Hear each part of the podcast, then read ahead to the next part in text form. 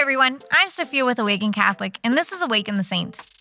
Each religious order recognized by the Catholic Church chooses a day to celebrate all of their saints in November, following All Saints' Day on the 1st.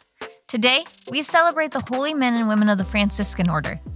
These saints include popular names like St. Francis and Clare of Assisi, St. Maximilian Kolbe, and St. Anthony of Padua, just to name a few. The order was officially founded in 1209 by St. Francis of Assisi. He led such a compelling way of life that he began attracting followers of his monastic lifestyle starting back in 1207. He lived a life of total poverty and supported the poor, sick, and orphaned. When his tiny home became too small for the community he had begun, a small neighboring Benedictine order in Subasio donated a small plot of land to their poor monks. Francis would take no such gift freely, so each year the small order would offer baskets of fish to the Benedictines in exchange for the kind deed. This small plot of land would be the foundation of the new order that would quickly spread throughout the world. At first, Pope Innocent III rejected the saint's proposal for a new charismatic order.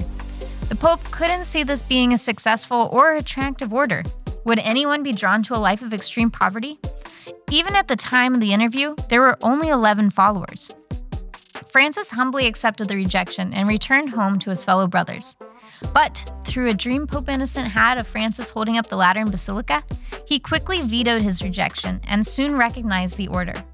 With the approval, the Franciscan order was solidified in their validity of being in line with church teachings and as not to resemble a cult. Over the next few years, Francis constructed the rules of the order and had it ratified by Honorius III, and much to Pope Innocent's surprise, it took no time for the order to grow in size. Within the first 10 years, the order grew from a humble 11 to well over 5,000 friars. Obviously, the little plot of land wasn't big enough still. Francis was quoted to often share words of comfort with the order.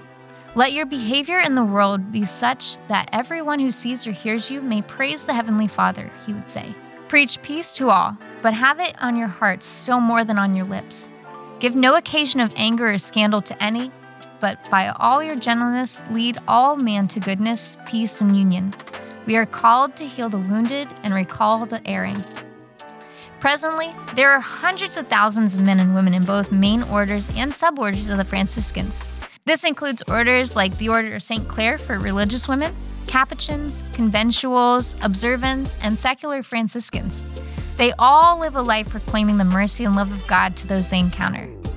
Let us look to the lives of the Franciscan order as a model for a life of service and total giving of ourselves to our fellow brothers and sisters in Christ. All you holy men and women of the Franciscan order, pray for us.